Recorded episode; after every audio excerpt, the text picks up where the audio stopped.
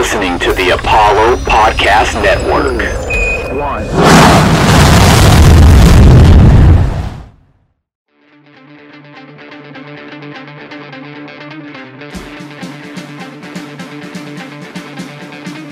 This kid's got ridiculous power. The rookie strikes again. Welcome to the show.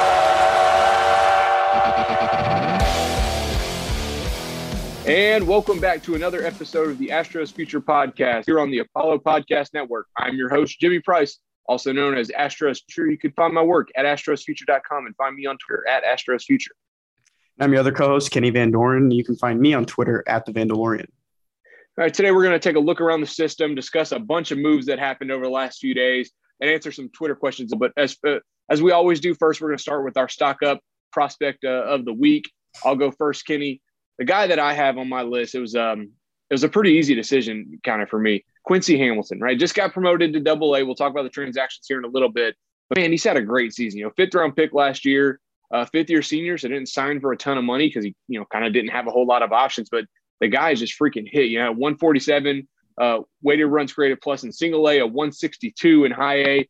Overall this year, he's got a, a 14.4 walk percentage, 16.6 K percentage, 23 doubles, 13 homers, 20 stolen bases. Um, I mean, doing everything you want, you would like to see from your advanced hitting college outfielder, um, drawing walks, not striking out, hitting for some power. So really excited to see what he's he's going to do in Double A. But to make it all the way from you know just being drafted last year to Double A this year is uh, is definitely a nice thing to see.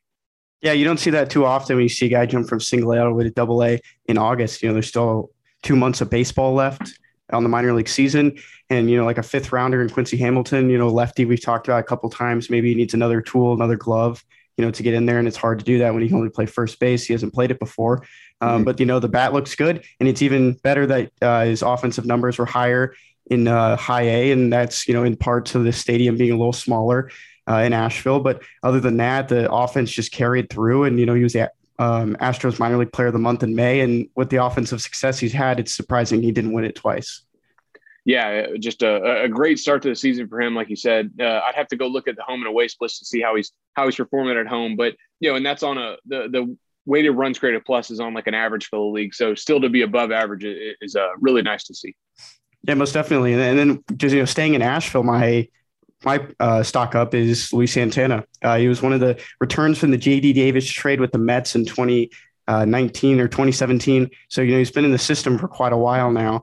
And when you look at what Luis Santana's done this year, it's it's just kind of uh, on and off. You know, he doesn't have a lot of power. He can hit the ball well, but it just kind of it's in spurts. Uh, in in the month of August so far, he's hitting 318 with an OPS way above uh, 1500 um, as of Monday. We're you know recording on Monday, but four home runs in the month of um, in the month of August. He's had uh, five combined through his last three months. The power is just coming out of nowhere. He's on a three home run uh, run run streak right now, three games, and you know he won June's. Uh, uh, Sal Player of the Month, so he's just you know he's been all over the place. You know the numbers on the season don't look all that stellar compared to what I'm saying now, but Luis Santana is on a hot streak. Yeah, and he seems like a guy who who had like you said those spurts where uh, he looks like he's going to break out, and, and it's kind of looking like it right now, like you mentioned what he did in June, and then uh, the streak that he's on right now. But that kind of leads us into all the transactions that have happened since the last time we came on. Most of them happening um, yesterday, uh, Monday, August uh, August eighth. But we'll talk about the, the the one we've been pushing for for a while. I think a lot of people want to see it happen. Justin Dirden finally getting his chance in AAA. I mean, God just crushed the ball in double. I think he was hitting 324, OPS of over a thousand, leads the system in doubles, 20 homers. Um, just really good to see him finally get that chance. Unfortunately, there was another move for AAA. Pedro Leon was faced by a pitch uh, a couple days ago and ended up getting a fracture. He went to the IL. Doesn't sound that serious. No surgery. Maybe just a week or two out. Uh, but that's a couple of the, the transactions, Kenny. So what else we got? What do we got uh, working down in uh, Corpus Christi? Oh, just, just one more thing on the AAA level is that uh, Franklin Barreto was released uh, yesterday. He was a, or a spring training signee, uh, kind of two or three years veteranship in the majors, was once a top prospect for the A's. Injury kind of bit him last season. Uh, never really got it going, but he did have a five RBI game Sunday in his last time in the system. um, what a way to go out. Uh, Yeah. yeah. but in double A, uh, you said a little bit earlier, Quincy Hamilton promoted. Uh, he was one of the first guy or one of the first hitters from the 2021 draft to get to double A. The first pitcher was uh, Chaidez from UCLA. Um, But other than that, you got uh, Jayden Murray, who was assigned to Double A. He was acquired from the Rays in a three-team deal to get Trey Mancini from the Orioles. Um, he hasn't pitched yet as of Monday. Um, we're recording Tuesday right now, and he hasn't pitched yet. But uh, Ross Adolph is back. Was out for two months. Played about seven games down in the FCL, seven rehab games. Um, numbers looked fine. You know, I, I think there's more things that they probably wanted to see working on, you know, working his way back. But he's back in the back on the roster today, and at the same time, uh, Jordan Brewer uh, was placed on the seven day IL. Um, no worry on what the injuries are for those or what the injuries were and are for those two guys. But uh, Jordan Brewer, not off to the best start that he'd like to see in Double A. Uh, we saw a little bit better in the first week that he was there, playing some first base as well as outfield. Uh, but he's on the injured list. Yeah, another guy who's an outfielder, first baseman that we wanted to see promoted for a while. Joey Loperfido finally got the call. He's up in high A now. Uh, Miguel Palma, a, catcher who's up there. We'll talk about them when we get down to the level about how they've been performed. But that's a couple.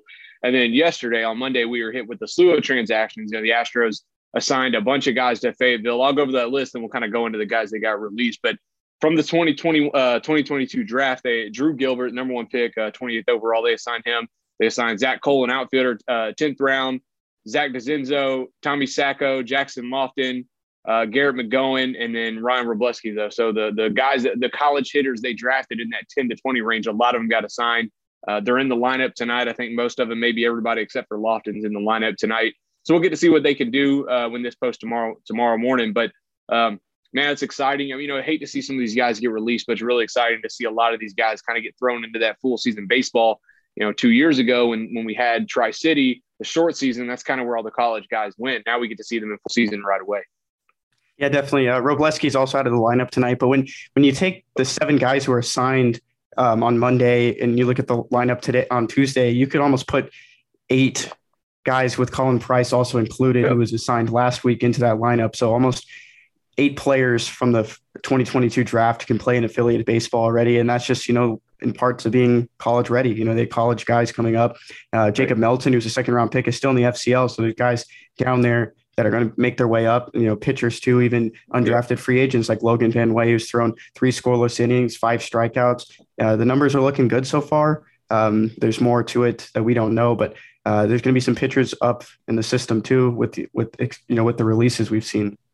Yeah, and I think we kind of saw that even last year. There was uh, a, some of the the 2021 picks, you know, went up and and maybe through three or four outings. I think Rhett Kouba, Spencer Arrighetti, Chayce McDermott, all through like somewhere around like 15 to 20 innings last year for Fayetteville. So um, probably next week, maybe we might kind of see those because we're we're seeing the pitchers get in games now. You know, we saw VanWey, he's mentioned undrafted, he pitched somebody else pitched either yesterday or today that was a, a 2022 draftee through a scoreless inning.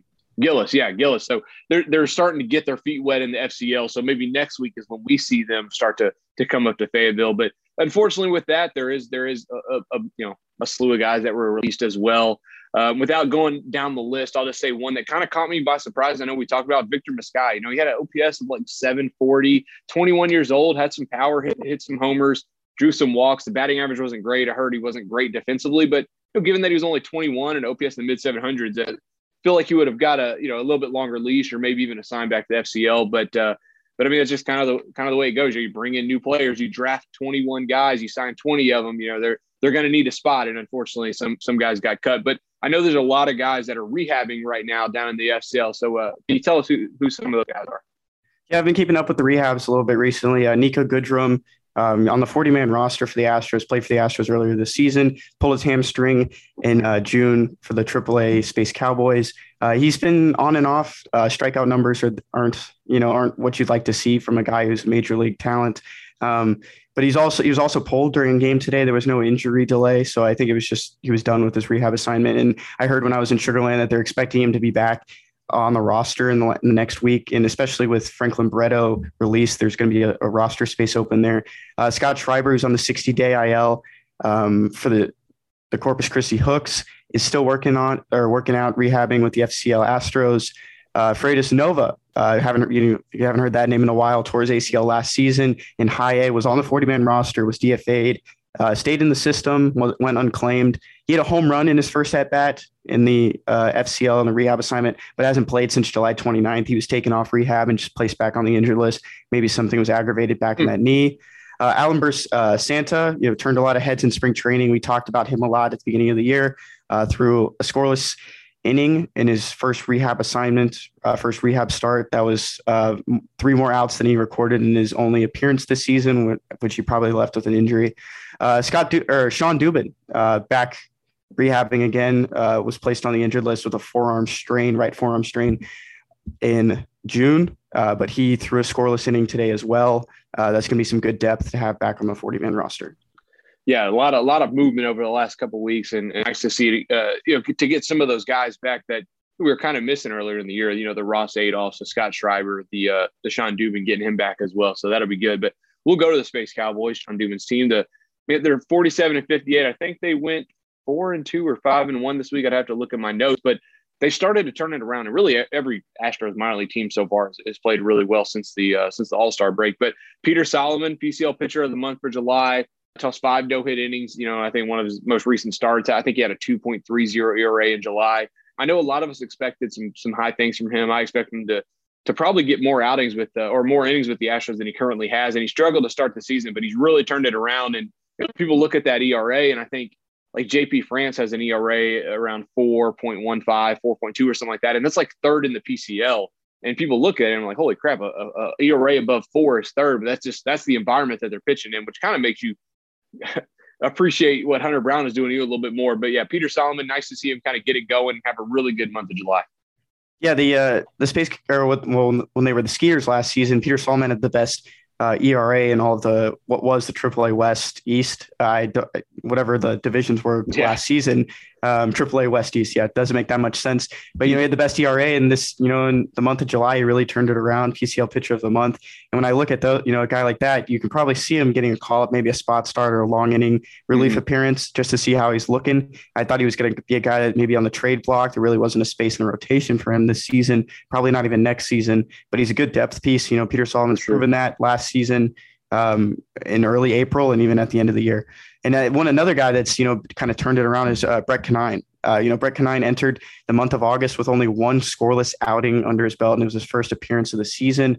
Overall, the ERA was fluctuating between a nine and ten over the last month. Uh, not looking good for him, especially at 25. But then he won PCL Pitcher of the Week for August uh, 1st to 7th, back-to-back scoreless outings in long relief.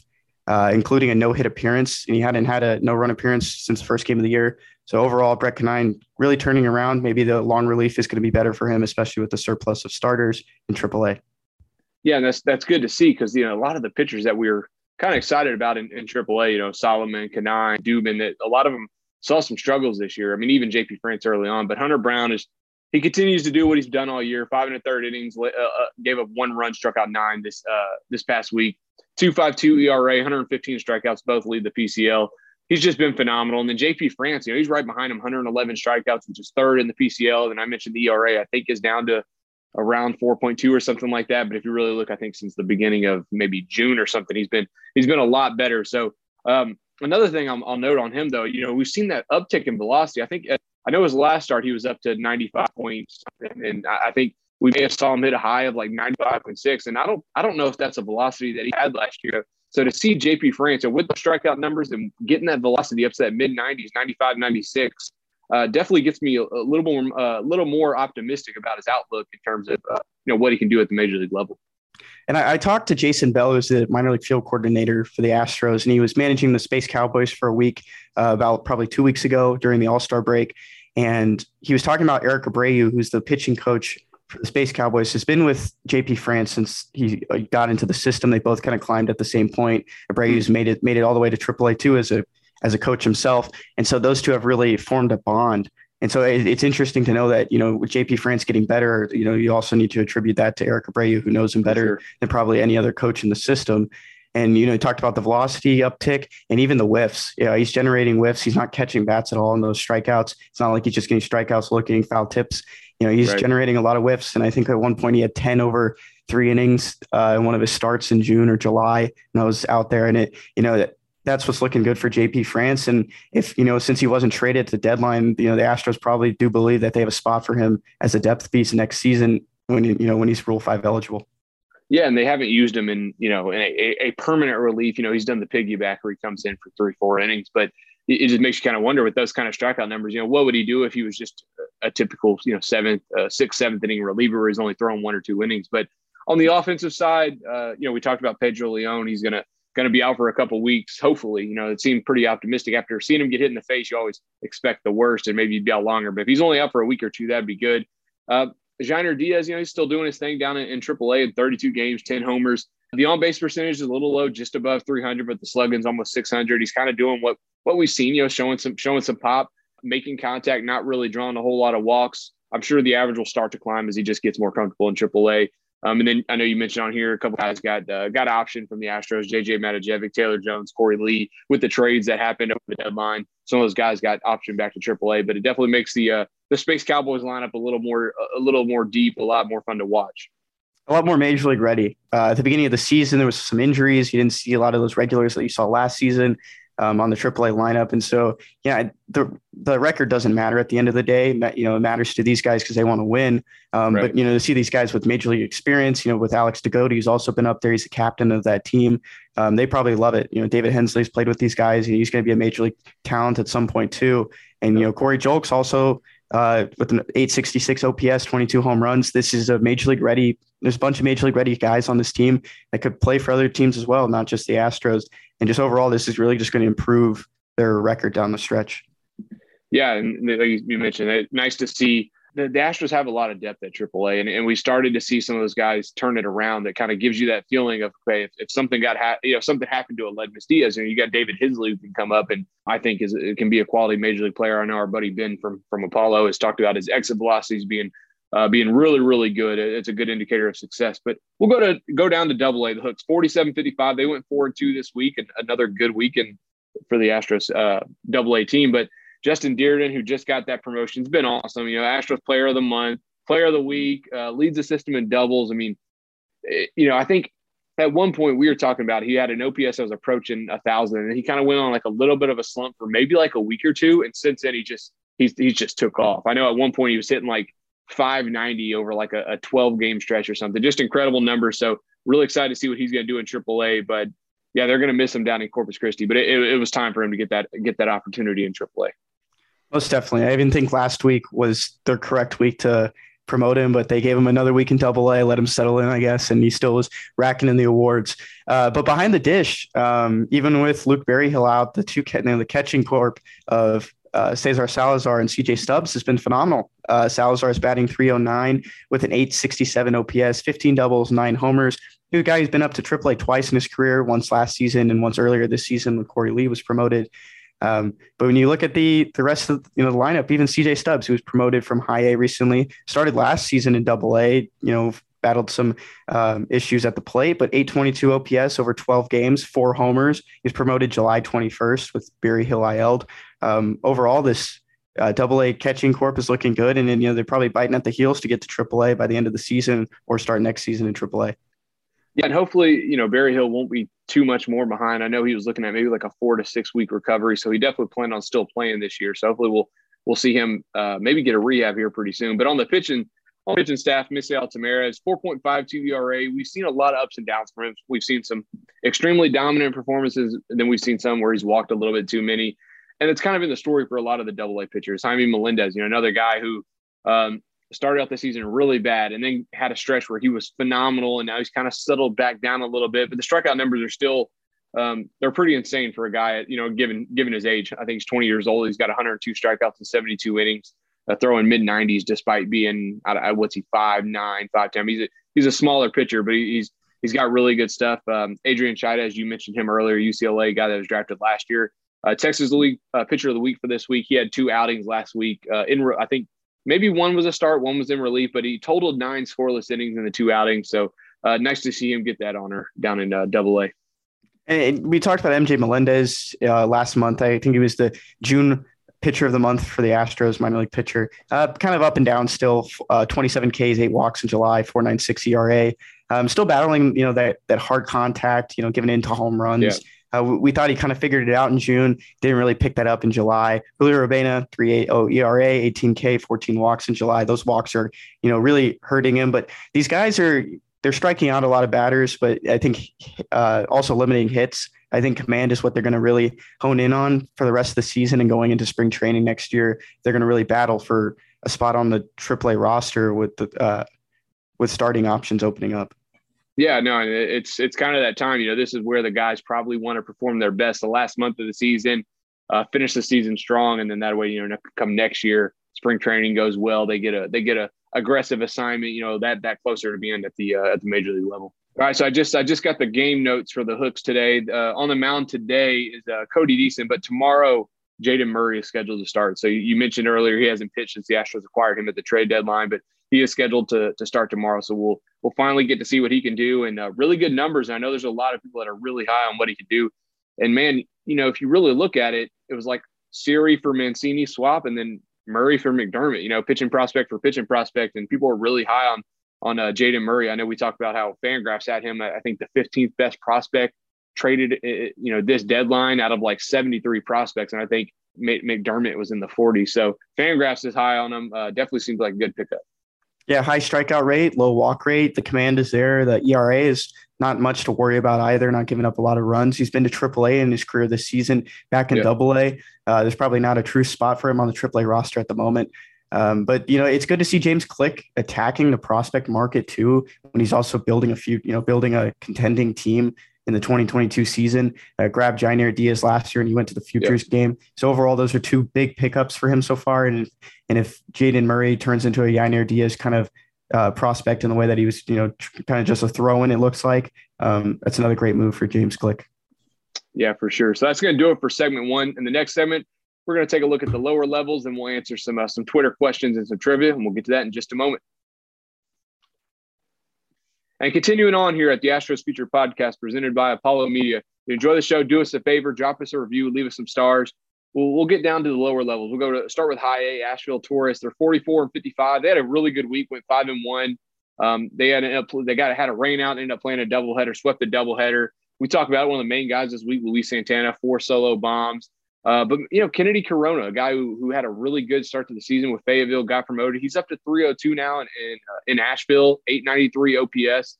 Uh, and then Miguel Palma was another catcher we talked about who I was I was excited about. You know, a young catcher, solid defensively, 20 years old, and was doing some good things with the bat. Doesn't strike out a lot of uh, a lot, draws some walks, and he's got five home runs, 15 RBIs already in Asheville. So uh, really good week for them. Nice to see them kind of turn it around.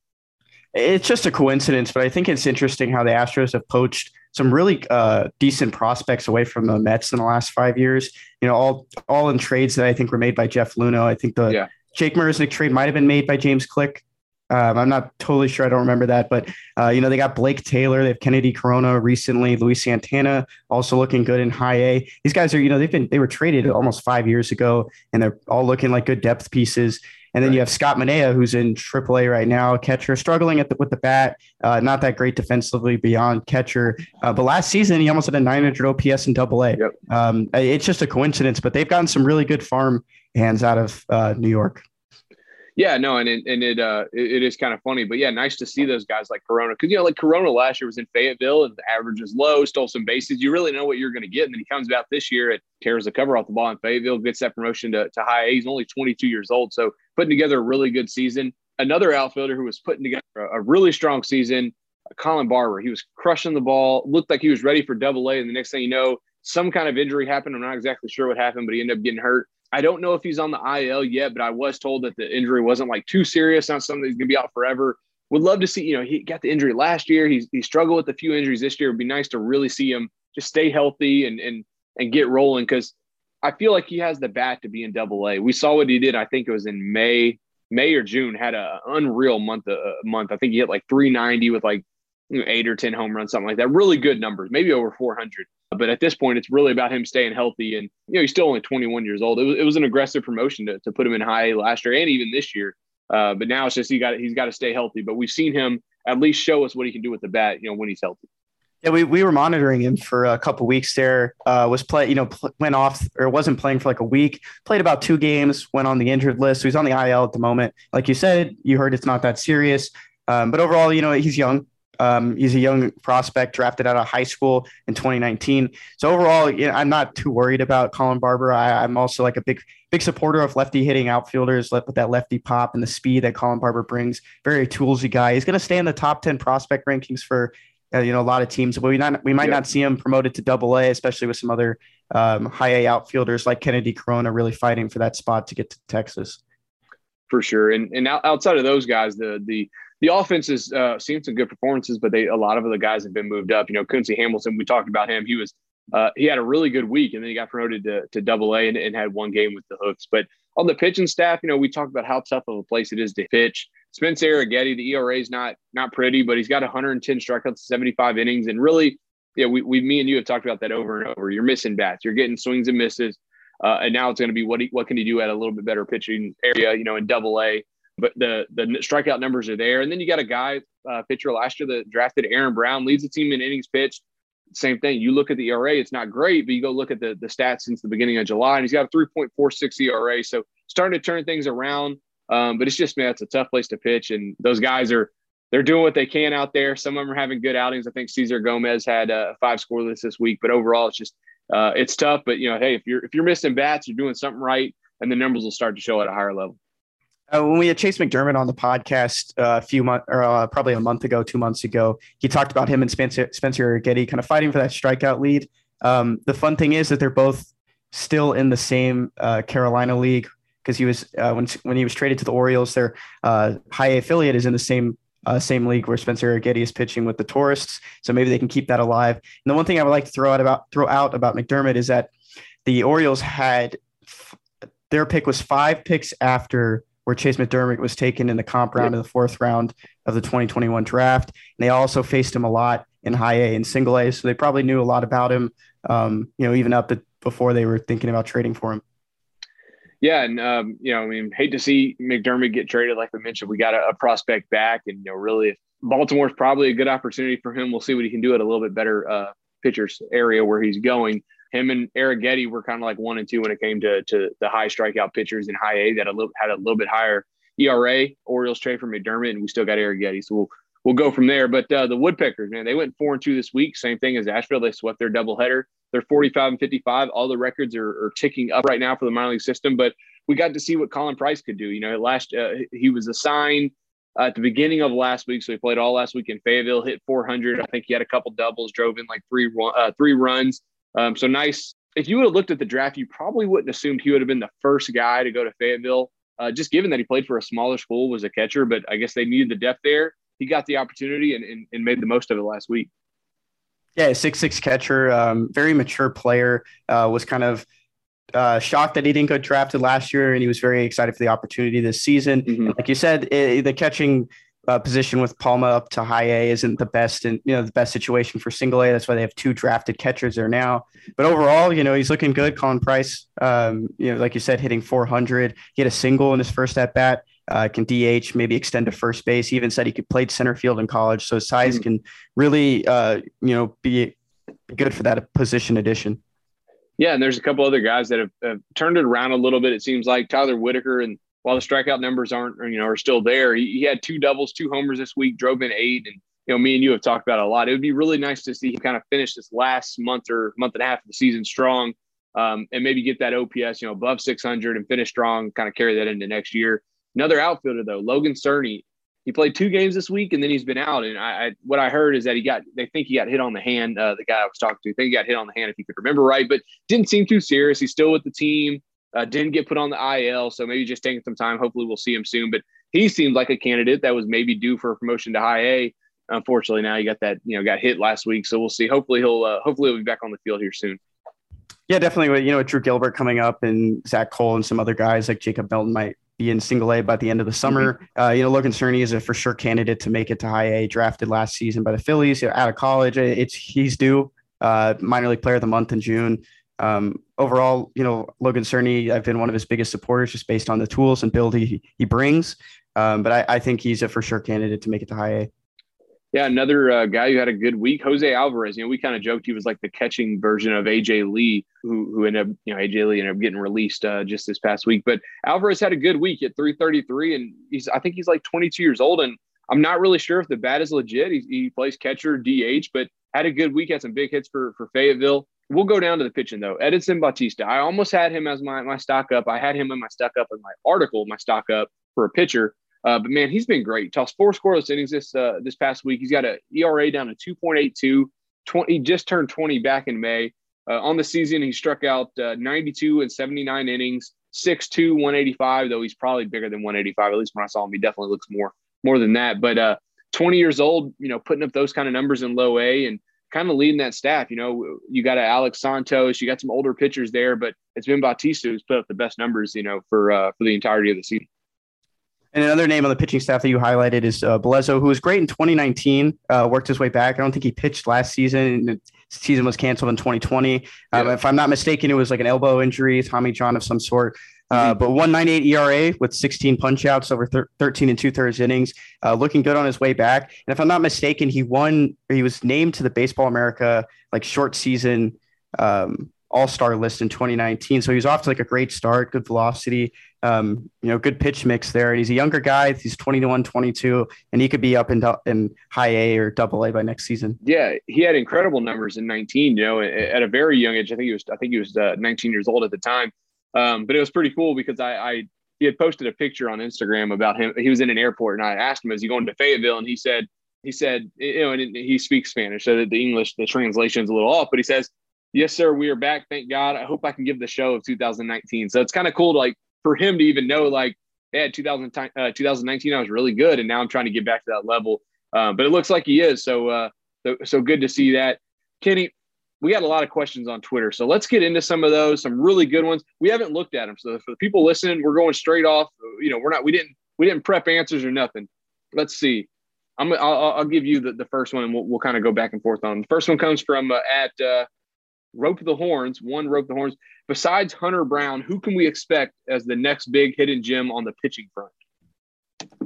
Yeah, that, that is a good question. Um, I don't really have the rosters pulled up in front of me, but I, I do like, uh, you know, JP France. I don't think that's a hidden gem. I think everyone knows that he could be a contender for rotational depth next season. Uh, but I do like Jimmy Endersby. Uh, I think he's off to a kind of a slow start in AAA. You know, he had good outings in, in double A, one of the best ERA in the Texas League. Um, I think next season, in a full AAA season, we'll start to see him kind of creep up and get those strikeout numbers up, but also keep that ERA low. And I think with the full season, we could see him contending for a 40 man spot as depth, depending on where the season goes and what the roster looks like. But he also could be building trade value because he might not have a spot in the near future with the Astros.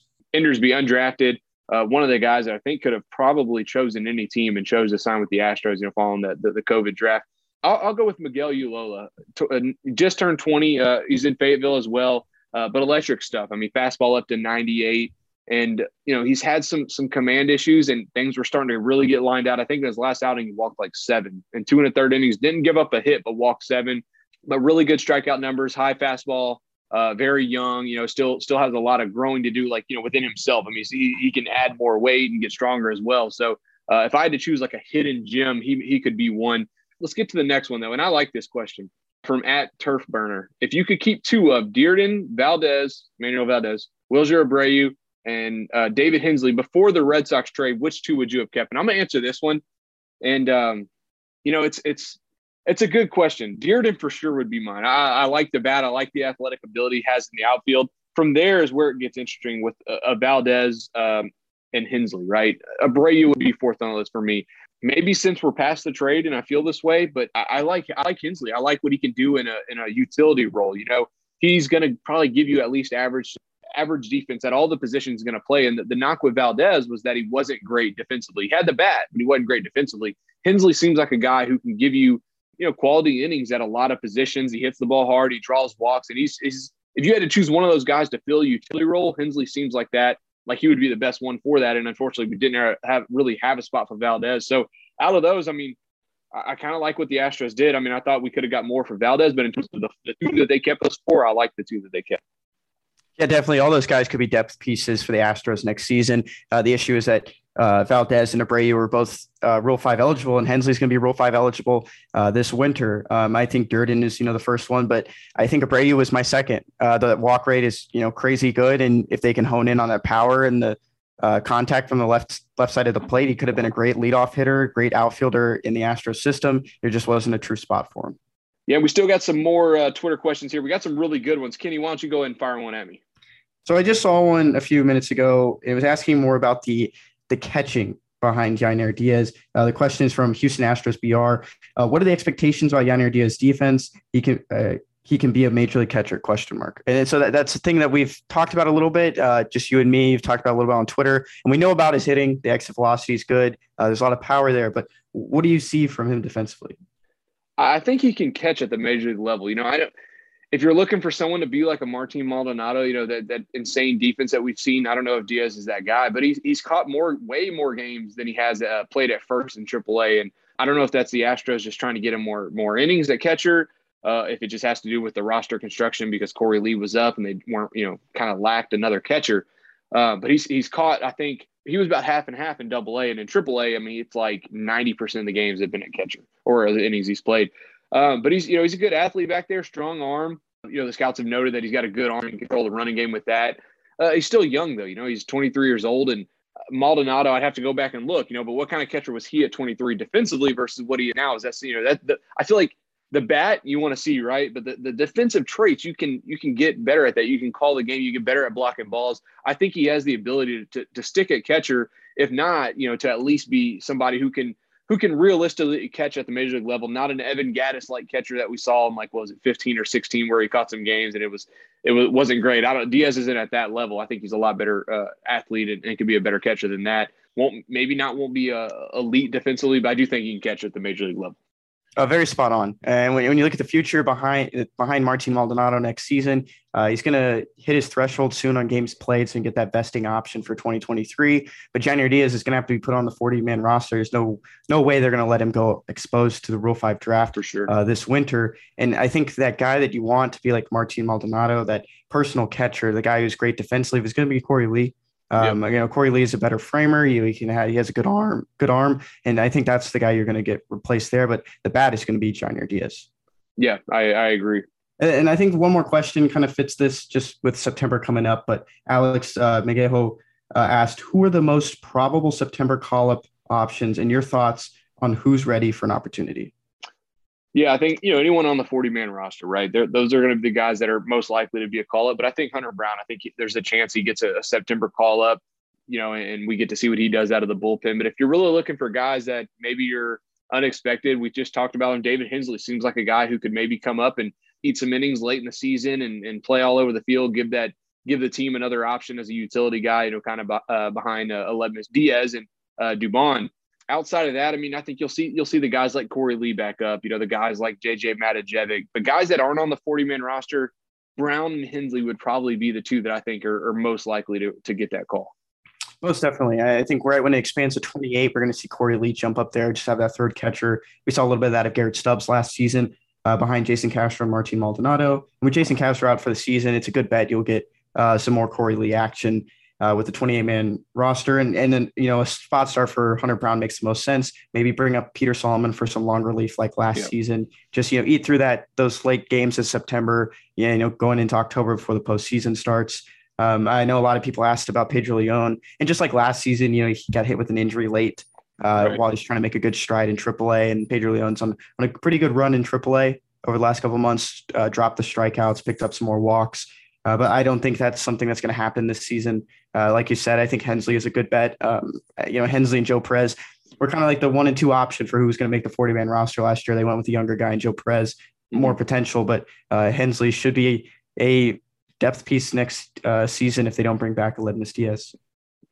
Yeah, definitely. There's a couple more I just want to get to real quick. We'll, we'll make them quick, but from KP8912, he says, is Justin Dirden a legit prospect who could potentially be called up if the Meyers continue to struggle? You know, I, I, do think Dirden is a legit prospect. I think his bat is legit, and, and I hopefully we'll see that at the AAA level. In terms of like replace uh, replacing Meyers, I think Meyers is going to be a way better defender in, in center field than Dirden is. Dirden is a big guy. You know, he's a big lefty. Uh, more likely, probably will be a corner outfielder. The other options in center field, I mean, Pedro Leon was one of them, and, and he's obviously not going to be a guy to get a call now, you know, being out for a, a couple weeks. So, man, it, right now it really feels like it's down to Meyers, uh, McCormick, and I mean, I don't know, a, a Dubon or I mean, somebody playing in center field. You know, it, I, I think it'll be Meyers and McCormick, and it'll be those two, and, and it's going to continue to be that battle. I know Meyers in the lineup tonight. A lot of people would like to see Chas, especially against a left-hander, given his number. But I do think Dirden is a legit prospect. Uh, I just don't know if he's the guy that would replace Meyers. You know, just just based on the the defense. I know the Astros love the defense of Jake Meyers. Most definitely. Um, he's not he's not the most toolsy guy either. Uh, there's not a lot of tools there. That's why he doesn't get ranked so high. And he's 25 years old. Right. Um, I, I do believe that his future is in the corner outfield role. Uh, he's also a big enough guy to play first base. Hasn't really done that. Uh, but more innings in center field this year in Double A. Uh, that's going to be a little bit different when he gets to when he gets to Sugarland today. But I also like Lewis Brinson. Uh, I think that was a good depth piece to pick up. Uh, somebody when you know you looked at the center field options between McCormick and Siri, both kind of fringe guys entering the year. He went after you know a talented guy who's not really lived up to what he, his potential is, and you know he's had some strikeout issues in AAA, but uh, Brinson can really piece something together if they need that extra outfielder come October. Yeah, definitely. Uh, one more we'll get to. I, I, hate to let any questions go, and this it's a good question from uh, Christian. Uh, I'm saying it right, Kruger, but he says, "Who are the most underrated prospects in the system, and who are the most MLB ready?" I think we've hit on the MLB ready, the Hunter Brown, the David Hensley, uh, the guys that would be potentially getting that call. But in terms of underrated, let's do this. Let's do this, Kenny. You, I'll give one. You give one. And if I'm talking underrated, I'm going to go in terms of like a national rating, and then maybe you know maybe like a fan perspective, maybe that fans don't know about. Um, man, if I really had to go with one, I would think like Quincy Hamilton's a good to be, you know, good guy that's underrated. Probably not a lot of fans know about him. I don't think he's on any Astros top 30 list right now. And, you know, he's a little bit older prospect because he was a fifth year senior, but the guy's done nothing but hit like we talked about. Uh, good walk, uh, good walk rate, low strikeout rate, solid defensively, hitting for some power. Um, if I had to choose somebody who's underrated, I think Hamilton kind of fits that mold. Yeah, definitely on a national standpoint too. I, you don't see Quincy Hamilton, who's about 23, 24 years old, second yeah. year in the system, but uh, you're not really seeing his name float around a lot. Uh, my guy that I would put, you know, everyone knows him because of his brother is JC Correa. Uh, I think JC Correa has a very underrated bat the last two years. A lot of people haven't really noticed him. Uh, the defense isn't quite there behind the, uh, you know, behind the dish yet, but it's his first year playing catcher. Uh, the guy can play third base, a little bit of first, second, and the shortstop's not in his future. Uh, but overall, you know, there's a lot of versatility there for JC Correa, and the bat's always consistent. And like Carlos Correa quote tweeted you last season and said the kid can hit, and that's what mm-hmm. that's exactly what he's doing. Yeah, definitely. Uh, so that, that'll do it for the uh, Twitter questions. We do appreciate them. I uh, I love answering those questions that kind of like you know where we don't read them beforehand and we got to think of the answers right now. I like doing that. Uh, but Kenny, tell me the best thing you learned over the last week or two since since the last time we recorded a podcast. Yeah, it's been a little while. There's some things that have fluctuated through my mind just based on what I've been hearing, what I saw. But one thing really stood uh, stood out to me is that the Astros drafted right-hand pitcher out of Boston College on day three of the draft named uh, jo- Joey Mancini. Uh, there's also another Joey Mancini in the Astros system. It's Trey Mancini. Uh, Trey Mancini for the Houston Astros, uh, first baseman, left fielder, whatever you want to say he should be playing. But uh, Trey Mancini's name is also Joey mm-hmm. Mancini the third, and Joey Mancini the third was the pitcher the Astros drafted in, on the third day. Yeah, that that's uh that's pretty crazy for sure. Shout and out, no, no relation, right? No relation. Shout out Astros Arsenal on Twitter. Uh, he's the one who pointed it out, and a hat tip to him. That was a good catch. Yeah.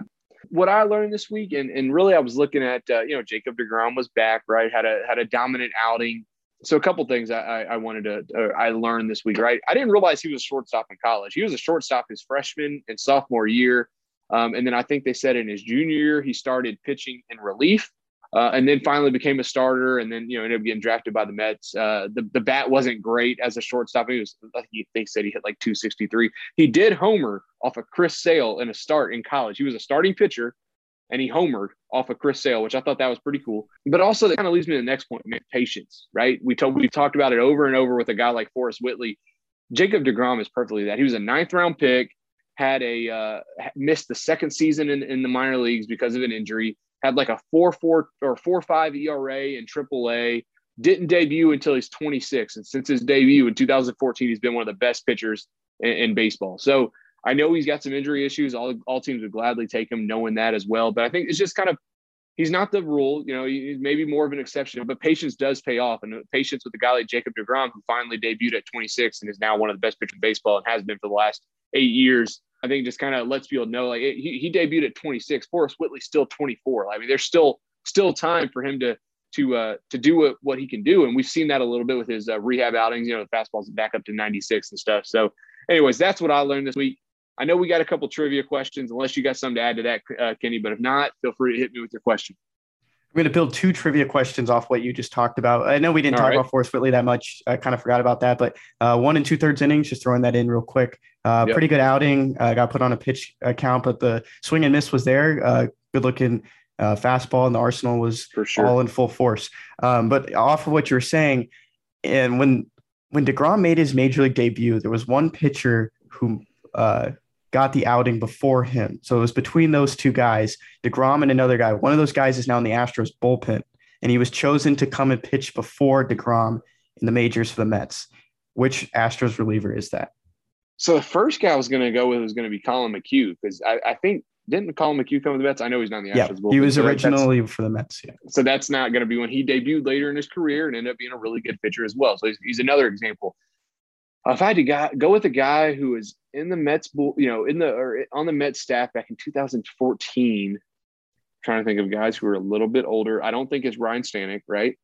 No, Because he came up with the Rays. and he, played, he pitched Heck- for the Marlins too. Okay, I think. I mean, Hector Neris is another one. Uh, Rafael Montero. It's Rafael Montero, Yes. correct? Nice, nice. Did, so Uh, did he? He did he go to Seattle in the Edwin Diaz trade?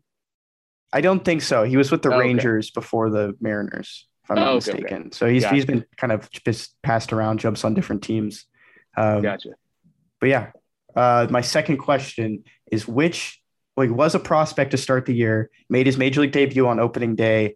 Who is he? He had a home run off of uh, Jacob Degrom in a spring training game last year Um, you said he made his major league debut. Oh, with Jeremy the Pena, Astros. right? Yep, Jeremy Pena. Yeah, yeah, yeah. No, I do remember that. Yeah, because it was kind of the moment of like, oh man, here's uh, this is one of our top prospects just freaking homer off of Jacob Degrom. This is awesome. Correct. Yeah. Um, trivia. Uh, this one's a little bit different. Uh, has nothing to do with numbers, but what gender is JP France's child? Soon to be child. It is It's a boy. I That's saw correct. It, I saw it. Yep. Congrats to uh, congrats to, to JP and his uh, and his wife. Yeah. um, the um, I was at the game that they did it, and they Yeah. they were shooting off fireworks to reveal it, and they did green and purple. I think they messed up, but that was meant to be boy, Yeah. so they I had a saw boy. it and I was like, that didn't look blue, and I was wondering. exactly. But they, they posted later. I was I was really confused. I heard people in the background saying like, it's a boy, and I'm kind of like, how do they know that it's not blue? I watched a little bit of the behind the scenes footage too. Uh, Zach Woolley, who works for the Space Cowboys, was showing me it, and Enoli Paredes was going crazy. The guy was so excited. He was yelling, "It's a boy! It's a boy!" Just throwing the champagne Yeah. everywhere. And then Lewis Brinson grabbed him and he said, "Hey, you can't do that. Like she's she's pregnant. Miss France is pregnant. Stop doing that." And it's just the funniest thing in the world because he gets all down and he's like, "Oh, I'm so sorry," but uh, it was just kind of a wholesome moment for Noli yeah, no, I saw some of the video, and it was it was pretty cool to see like all the the other players, you know, like super excited and jumping up and down. Some of the photos turned out really cool, and yeah, credit to the staff of the the, the Space Cowboys. They were they were definitely in the middle of that uh, that that champagne you know bath that was going on. Uh, the, the question I got for you though, and it kind of comes to uh, some some Space Cowboys. Nick Hernandez and Corey Julks played college baseball together, and I think that's uh, pretty well known. There's been some articles wrote about it. They played together two years in college. Can you give me those years? Two years in college, so Well, now now I'm actually I know I know one year for sure. Now now I'm almost like oh crap, go go back. But uh, but they, one of those years is 2016. okay, that's that's for sure. Uh, but you know, Julks was I'm trying to think because Nick Hernandez uh, came up. He pitched for ACC right Mhm. before he went over to University of Houston. I'm trying to remember if he actually pitched for the Cougars in 2015. Let me see, pulling it up. No, I think it was 2016. So 2016 is the only year they played together. But man, that is a that that that's a pretty wild ride though to, to play together in college in 2016 and you know uh, six years later end up on the same AAA team in the organization that they both probably grew up fans of. They both grew up in the area. So uh, so pretty cool. Well, that that's my trivia. That was an easy one. You got it. You got it pretty quick. Uh, man, Kenny, you got anything else? I actually do remember watching that 2016 U of H team. Uh, they were, I mean, a super regional against Texas A&M, and they lost at home. I, I remember watching that, and I, there were some guys on that team that were drafted, and to this day, like I don't remember Corey Julks, don't remember Nick Hernandez playing, but uh, Yeah. it's good to see them actually in AAA now for the Houston Astros. Yeah, I was just looking at their their roster. I think that the one of the most popular guys on the team was probably uh, Connor Wong. I think he was like a a sophomore or something during that time, and, and he was a pretty big prospect. All right, Kenny. Well, if you don't got anything else, man, I think that'll that'll do it for today's episode. So if you haven't already done so, you know, please be sure to subscribe to the podcast on iTunes, Spotify, wherever you listen to your podcast. We really appreciate all support. As always, thank you so much for listening, and we look forward to having you back for our next episode of the Astros Future Podcast covering your Astros in the minor league system.